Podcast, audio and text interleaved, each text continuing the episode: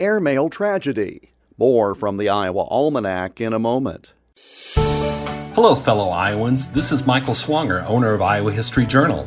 Our March April issue kicks off our series about Grenville Dodge, the architect of the Iron Road, and includes stories about the Effigy Mounds National Monument, Iowa State hockey, traveling Iowa, and baling hay, among others.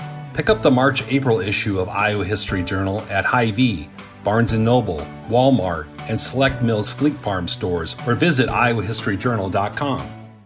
The U.S. Post Office started airmail in August of 1918. To encourage commercial aviation, in 1925, Congress passed legislation allowing the Post Office to contract with private airlines to handle some of the work. Postmaster General Walter Folger Brown conspired with airline executives to consolidate the routes and limit true competition.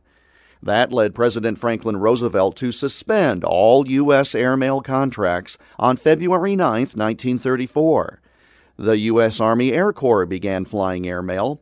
On March 30, 1934, Lieutenant Thurmond A. Wood was flying the mail to Davenport when he entered a severe spring thunderstorm.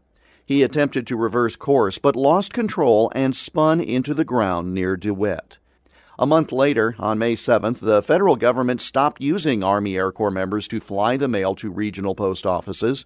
During that 78 day interim period, three quarters of a million pounds of mail was moved.